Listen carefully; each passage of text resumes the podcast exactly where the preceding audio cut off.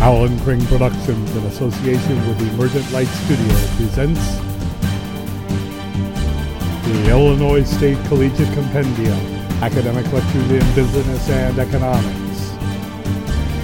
This is Business Finance FIL 240 for Autumn Semester 2023.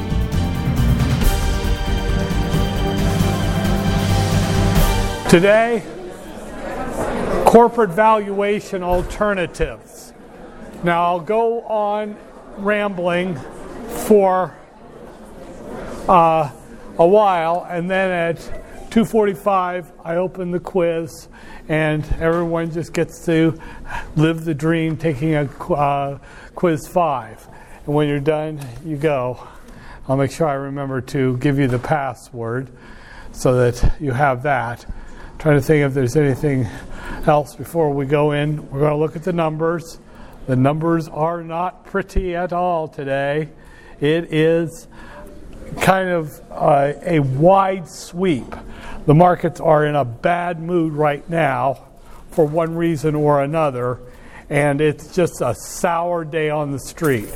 As you can see, the Dow is down 1/3%. And then the S&P is down a rather surprising 1.44%. And then the NASDAQ is in the toilet at almost 2.5% down. It's just a really rough day out there today. And there are a lot of reasons for that. But I mean, some of the reasons just seem like they're speculative. We still have good signs on the economy that it's doing well. The Fed isn't threatening to raise interest rates. So what is honking off the markets this much? Now, as you can see, crude oil is just basically in the middle of its trading range. It's up a little bit, up 2%, but it's nothing to get excited about at all. It's bouncing between 82 and 88 nicely right now, as I told you it probably would. Gold is getting rather close to that resistance at $2,000 an ounce. You see it right there? Not pleasant at all. An unpleasant little look that the gold has, because we're almost near that line. Something is wrong with this. I'm going to have to refresh this screen. But there we go. Oh, yeah. It's a rough day out there. So anyway, moving on from where we were with gold. Now, crude is down. Crude was down, and then it was up, but it's just bouncing around. Gold up some, so that's a little concern. Notice silver, which is not as speculative, isn't doing anything particularly at all. And so the gold going up is most likely based on speculation of bad economic times. However, we'll just have to see about that. The euro is depreciating against the dollar, and so is the British pound. So those economies must be in have less positive prospects than ours for one reason or another, and the yen is depreciating against the dollar as well. So the U.S. dollar is strengthening for what that's worth. Notice that the Nikkei rose early in trading. This was in the middle of the night last night, and then it just sort of bounced around, and then it did a sell-off close to the end, and then it rallied a little tiny bit at the end. Now, the London, they did sort of a similar thing. They started out down, and then they rose, and then went down, and then they came climbing back up again. So there's a lot of volatility out there. It looks like a lot of uncertainty, but it's not a pleasant day on the street right now at all. Let me show you a couple of things real quick here. If you are a bear, well, there are a couple of things you can do, and I'm going to teach you how to make money having stock prices go down. Most people think the only way you make money is if stock prices go up. No, they can go down, and you can make money off that. It's called short selling. There is another way that you can make money off stocks falling. you would just take bearish funds, ETFs that are on the sour side. I'll show you a couple. I may have shown you these before. Here's one, SQQQ. That is a bear fund. It's an ETF that's bearish. Well, is that an ETF even? But look at that. On a day when the market is bearish, really bearish, that son of a dog is up more than 7.5% in one day. That's there's a way. Well, I'm a bear. It's a bear market. How do I make money? Go for these funds that are contrarian. They go up when the stock market goes down. Let me try another one here.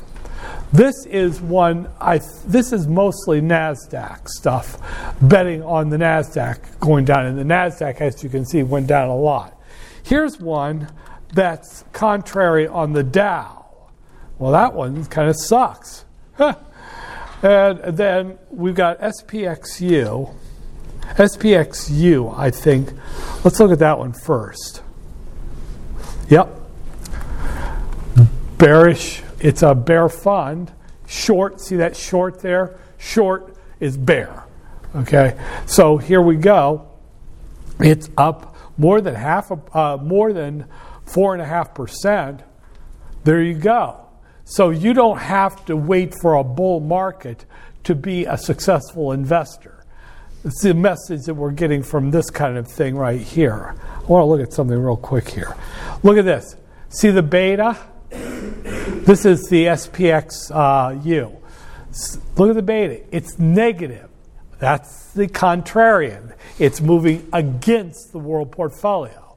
That's what a negative beta would tell you. And in a case like this, that's what you want. You want it to move contrary, the opposite. And this one is almost a magnification of 3 on the world portfolio. Taking that to be what beta means. Another one, is that SPX? I think SPXL? No, that's a bull. SPXL is a bull. That one should be, yep, that one's taking a butt bath. But these funds, you can go bull or bear on these funds, and they're not that expensive to jump into. This one, about $72 a share for it. The one that I just gave you, the Ultra Pro Short, $12.86 a share. So it's not a costly buy-in to the game, and that's a bear fund. So if you want to be a bear and you want to be a cheap bear, then you would probably reach for something like the S&P 500. I didn't look at the SQQQ. How much is that one? $21, $21.83 a share. That's for a bear position. Now, on the other hand, if you want to do bull stuff, you would go TQQQ. And it's taking a butt bath today. But notice that one is taking a dive because it is a bull position. It's a long position.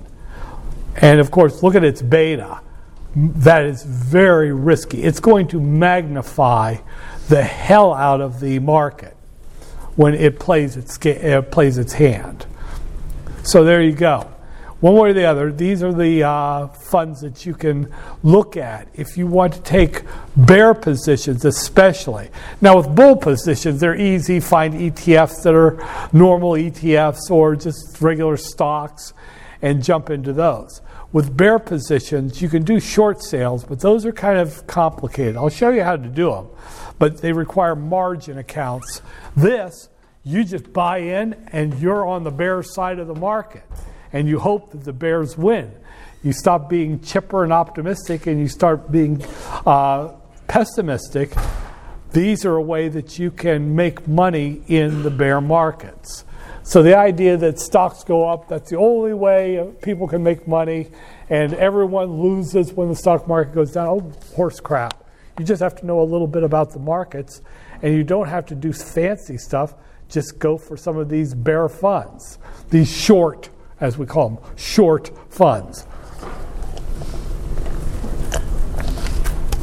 Okay, Enough of the, boy, look at that beta on that one. That's TQQQ. But yeah, these are some of the things that you can do in the market. Now, the last thing that on stocks, just a few overview words, and I had talked about this earlier, but I just want to refresh your mind for a future quiz, not for this one, and for, of course, the final. Just the basics of stocks and a couple of different ways that are alternatives for valuing a firm and valuing its equity. Now, the first thing is, just as a refresher for something I did earlier, when I use the word stock, usually when I use that word, what I'm actually referring to is common stock. However, there is another kind of stock which is called preferred stock. Now, understand that these are both equity. And if it's equity, it has the residual claim. The bills have to be paid in a timely manner before any stockholder can get a dividend, get anything, or reinvestment in the company. So that's the first thing to appreciate, is that neither of these has any prior claim over the debt, the liabilities. However, within equity, the preferred has the prior claim to dividends. The preferred has the prior claim. The preferred has to be paid a dividend, if there is preferred in the company, issued by the company.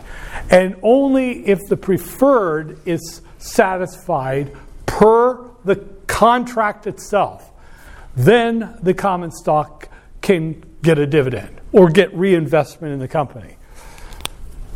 Now, there's a problem here. One last thing. When we refer to common stock, when I say stock, I probably mean common stock. And within that, you have to look at if there is the classification. There could be more than one kind of common stock. The kind of common stock, there's the normal kind. You get one vote at a shareholders' meeting for each director's position that's open, and that's it. You get dividends if there's a dividend declared and all of that. There could be another kind of stock. There could be this ancient founder stock. That would be stock that was for insiders. It has probably supermajority voting to allow the insiders to maintain control of the board of directors. It may also have, and I'm not sure about this, but I think I've seen examples where where the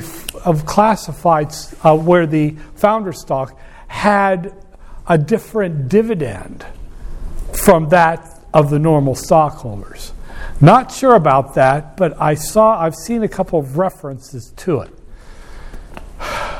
Now, the founder stock is generally subject to Rule 144.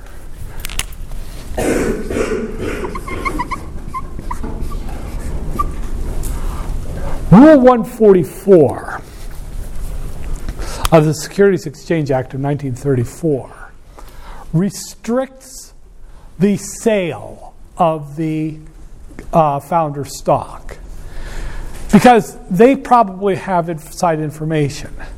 So their certificates, at least back when they were printed, would have a big red stamp on them, restricted.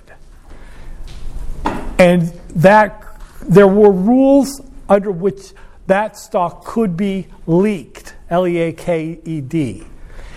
In other words, a founder doesn't have to keep all of his or her stock, but he can't just sell it to a broker. Hi, I've got 50 million shares of founder stock, sell them all. You can't do that. There are windows that are allowed, but you have to have an opinion of legal counsel that says this is acceptable to do, this sale is acceptable under Rule 144 and for this amount. There has to be a notification to the SEC, all that good stuff. So in other words, you're a founder. You got 50 million shares. Well, you know, I'd kind of like to dump a 500,000 of those shares. Well, if the legal counsel says, yes, under Rule 144, you can do that for this period of time, then it would be a go. You would file the proper forms to be able to do it and all that. You can even find websites where they list insider trades on stock. You'll see it, and sometimes people keep an eye on that. Well, what if you see the insiders of some corporation all getting rid of stock at the same time? Well, that would be some people's idea of a good, let's get out of this before the founders must know something, so let's get out. So it's one of those things you keep an eye on. At certain websites will show you that information. And it's good to know that, oh, these insiders are getting rid of stock. That doesn't necessarily mean that these guys think the company's going to hell. You might be, I've been in companies, I've consulted for companies, where the founders, they weren't paying themselves hardly anything in salary. They just plowed forward year after year, keeping the company going. So when a window opened under Rule 144, yeah, they some of them sold a lot of stock that they could sell just so they could make up for all the years that they had gone without much in stock. It's not a sign that the company is going to hell always. It might just be, okay, we just want some money because we haven't been paid very well. And others, it's just greed. Yeah, I want to buy myself a new boat, a yacht or something. But it's not always a bad sign. But if you see a bunch of insiders using 144 at the same time, that might be a little bit more worrisome. What do they know? Kind of thing. But one way or the other, you will not be you don't go out and buy founder stock. Once a founder sells it, it's just regular stock. Okay, it's just normal stock. So you don't suddenly become a founder with it. Although those inside shares, if they have super majority voting rights, they're probably not going to be out there in the market to be sold. However, you saw one example, Berkshire Hathaway. You can buy the heavies, the big Berks. Now, if you just want to be a Berkshire Hathaway shareholder, you buy the baby Berks. Those cost you $337 each. And what's even suckier about them is that they don't really pay much of a dividend. It's a decent stock, though, but I mean, it's not the kind of stock that I would be too interested in buying. Beta's low and all that. But if you want to be one of the big Berks, BRK, and participate in have those supermajority voting rights and all that, well, let's try that again. BRKA. Yeah, those cost $513. And whoa, did you see that price jump by a couple $100 there? Now down a couple? Well, yeah, but that's actually very small percentages. But if you want to be in the big league with some heavy duty, the inside stock, it's right there for you. Now, if you're going to do that, let me know, and I'll help you, give you some investment advice for a commission fee, which you can, I'm sure, afford if you could buy a $500,000 a share. Some of you will actually have enough money you could do that someday, but you probably wouldn't even if you had a lot of money, because you'd have to have a lot of money to throw $500,000 at just plain old stock, which is really what this is. There's nothing extraordinary about it at all except for the price. But anyway, that's the inside. Now, the preferred stockholders, let me mention those and a little about the valuation. I'm going to write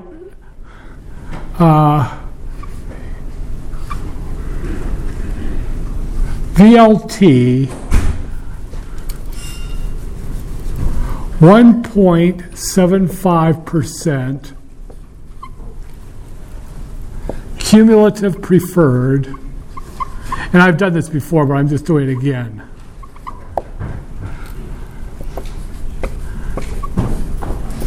Cumulative preferred, par value,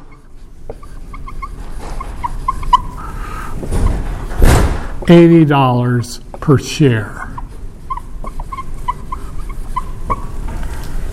Now, what this means is, first of all, this word right here, cumulative, would not necessarily be on a preferred stock certificate. If it is, it's quite a thing. But what this says is that your annual dividend will be equal to 1.75% times the face value of 80. It's like a coupon. Remember, you take the coupon rate times the face value, you get the value of the coupon. That's what this is. Really quickly here, let me get a calculator up here, and I'll take 0.0175 times $80. So every year, for each share you own, you get $1.40 per share. And that $1.40 must be paid before a common dividend is paid. That's why I put that prior there. And if it's not paid, then the dividend, then the common shareholders cannot have a dividend declared for them. Now, if it is cumulative preferred, if the company doesn't pay the preferred dividend one year, it has to pay it plus the new dividend the next year. And that goes on and on.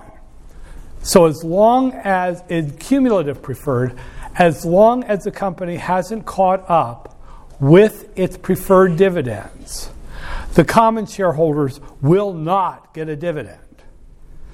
So that's the nice thing about cumulative.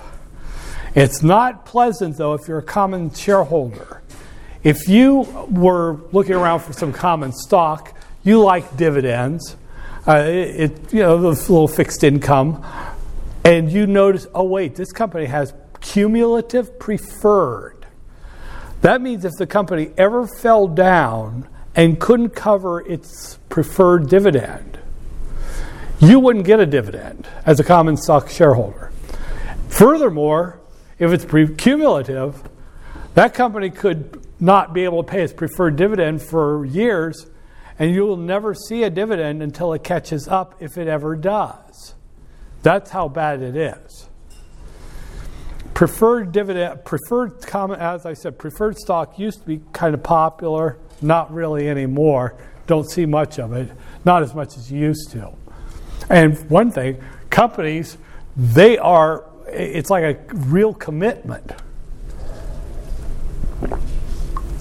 Now, one thing that I have seen is preferred that is convertible, where the company or it could be the it could be the preferred shareholders can decide to turn the preferred into the value equivalent of common.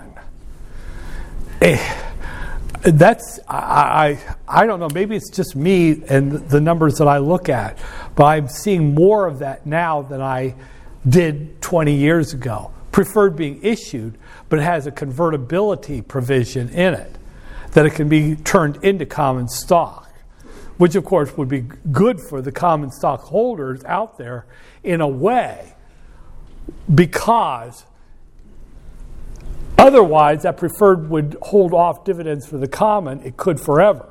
But if the company converted it to common stock, then they're all on the same playing field. That would be one good thing about it. The bad thing about that would be, if that stock is converted into common stock, it waters down the common stock. Okay, suppose that there are 10 million shares of common stock outstanding, and 1 million shares of preferred could each be converted to a share of common. That would mean that suddenly there were not 10 million shares of common stock, there were 11 million shares of common stock. So that would water down your percentage ownership for your common stock holdings if you're just a common stock holder. There's one other thing. Oh, by the way, preferred stock is easy to price. It's a joke because it's a no growth perpetuity. That dividend goes on forever. So let's say that the discount rate for preferred stock right now, the dividends from preferred stock is, let's say, 2%, 2.00%. So the price of the preferred would be nothing but $1.40 over 0.02. That being dividend, the flat dividend, divided by the discount rate. It's a classic no growth perpetuity. And if I do that, it should come out below $80. Take 1.40 divided by 0.02. Yeah, that's $70. Notice, just like bonds, if the market wants 2% and the company pays 1.75%, then the price will be at a discount to par. It's like bonds. When the required rate of return by the investors, the yield, is higher than the coupon, then the bond will sell at a discount to par. It's the same thing. It's a very easy, a much easier formula. But there you go. That's all there is to that. One thing I would be remiss if I didn't bring it up. With common stock, getting off preferred stock for a getting away from preferred stock. Now this refers primarily to common stock. Generally speaking, common stock will have preemptive rights.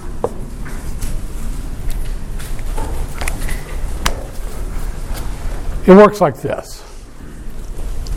I've got 10 million shares of stock outstanding, and I want to do a public offering for 5 million shares.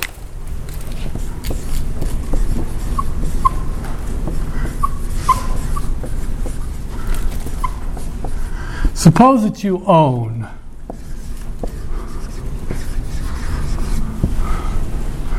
1 million shares. That would mean that your position, your ownership of the company, stands at 1 million shares over 10 million shares. So you have a 10% ownership of the company. Now suppose the company says, we're going to do a public offering of 5 million shares.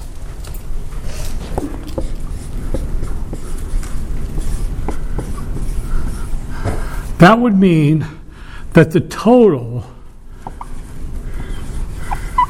after the new issue would be $15 million.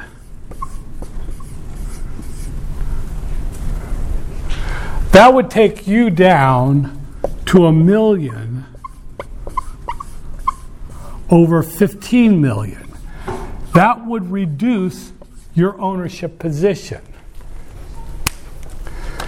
Take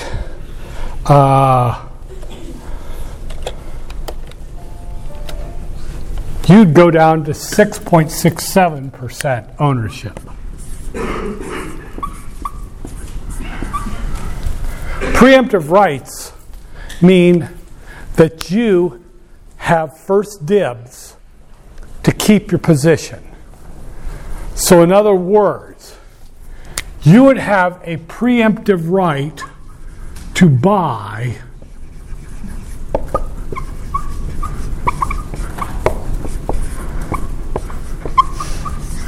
$500,000 shares,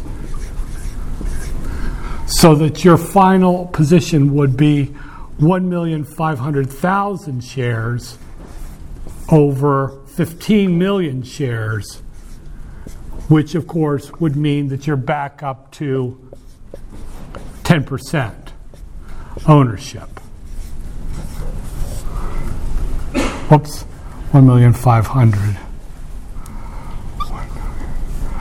500,000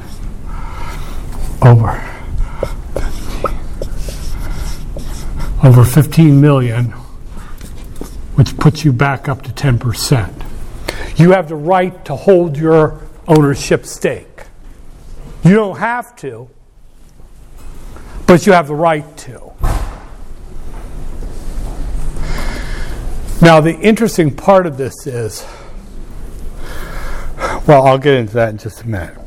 This is just preemptive rights. That's all it means, is that there are 5 million shares. There has to be enough shares that can be bought during a certain time period by existing owners up to the point where they would hold their position. Now, I might choose, well, I can't really afford 500,000 shares. I could buy 200,000. So you could subscribe for 200,000 under your preemptive rights. You could subscribe for any amount up to what would bring you back to your original position. Anything you buy after that, you're on your own for it. The real question, though, do you want to exercise your preemptive rights?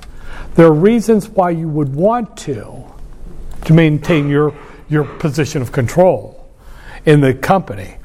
But there are some reasons why you might not want to do that. Some of those reasons go to this. The company is going to sell stock. Let's say it's a seasoned offering. In other words, the company's been public. It's got outstanding stock out there. It just wants to raise more money by selling stock. The problem is this. First of all, why would a company want to raise equity capital? As you'll see next week and the week after that, equity capital is usually a lot more expensive than debt capital. So in other words, the cost a company selling common stock to raise money is going to be lifting its weighted average cost of capital. So why would it do that? But there's another reason too. Think about the logic. If you are the insiders of a company and you're looking at the stock price and projecting what it will do based upon the company's knowledge of the prospects for cash flows and all that, you look at the stock price. Would you, as the company, want to sell your stock price when you had determined that the stock was near its high or near its low? In other words, if I'm going to sell 500,000 shares of stock, and I'm going to sell, and I think that right now the company stock is at $20 a share. Later, I think that I see projecting that in about a year, it's going to be $10 a share. When would I sell, do that offering? Would I sell it, do the offering now when it's $20 a share, or would I wait until it fell to $10 a share? The obvious answer is I'd sell it when it was at $20 a share. So in other words, there is good reason to believe that companies sell stock when their internal numbers tell them that the stock is near its high, and that it's going to fall from that high. Otherwise, why would they sell the stock when they wait? Oh no, we better wait until it falls to $10 a share, so that we raise $5 million times 10 instead of $5 million times 20. No, they're going to sell a stock when they project that it is going to be near its high when the offering goes live. That's the problem. You have to be suspicious of stocks. So if you're exercising preemptive rights, you would be exercising those like all the other suckers who are going to buy the stock during the offering. So you would want the company to give you some kind of a deal to exercise your preemptive rights. Otherwise, you're just buying it at the high like every sucker out there in the open market is going to. That's a good reason not to exercise your preemptive rights. A good reason to exercise them is that maintains your control over the company. You had 10% control, and if you don't exercise your preemptive rights, your control goes down to 6 2/3%, which might not be something you want. You want to maintain your control because that's the only way you think that the company can do what you want it to, what you and other investors have in mind, instead of a bunch of newbies jumping in on it and getting positions.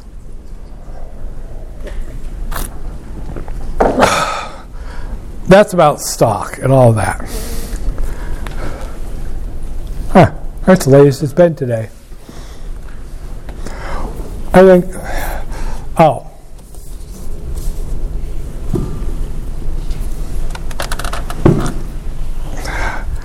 know.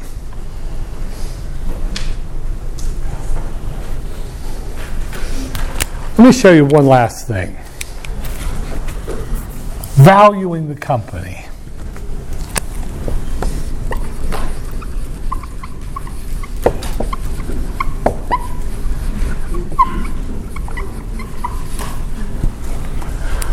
The classic approach would say that the value is going to be the sum from I equals 1 to infinity of the free cash flow at year I divided by 1 plus the weighted average cost of capital to the i-th power. In other words, the infinite stream of annual free cash flows, for example, discounted back to the present. Theoretically, that's great. Practically speaking, it's a pain in the butt because you have to project the free cash flows for every year from now to eternity. Typically, we don't do that. We go out about 10 years, and every year, whatever we're projecting the free cash flow to be is going to be even more and more uncertain. It's done, though. We do it that way, and that's the way I teach it in some classes.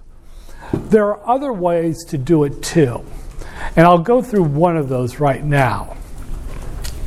Now, there is a complicated formula for enterprise value, EV enterprise value. But there is a quick, dirty way to do it. You go to the financial site like Standard & Poor's Global Net Advantage, and you get the enterprise value average of the industry. And then you divide that by the earnings before interest and taxes and depreciation and allowance of the industry. And then you multiply that by earnings before interest and taxes and depreciation and amortization of the company. And this will give you the enterprise value of the company.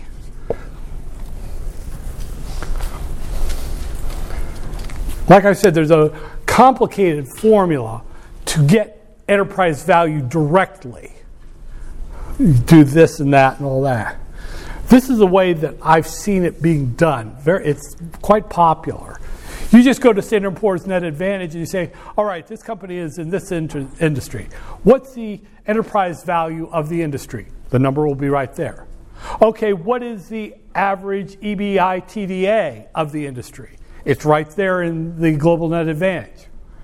And then you take the company itself and you look at its financials and calculate EBITDA. In other words, earnings before interest and taxes, operating income, plus depreciation and amortization, which you can get from the from the statement of cash flows. That'll give you a decent estimate of enterprise value, which is one of the ways that we can say the value of this company is. It's just one of those things we do. And it's a short, dirty way. The book emphasizes the more complicated way, but I think it actually mentions that. The mention should be, oh, by the way, this is the easy way, this is the way we do it, usually. But anyway, you've got a quiz to take. I want you to crank it up, and when you are finished with that quiz, that's all I have for you. I thank you.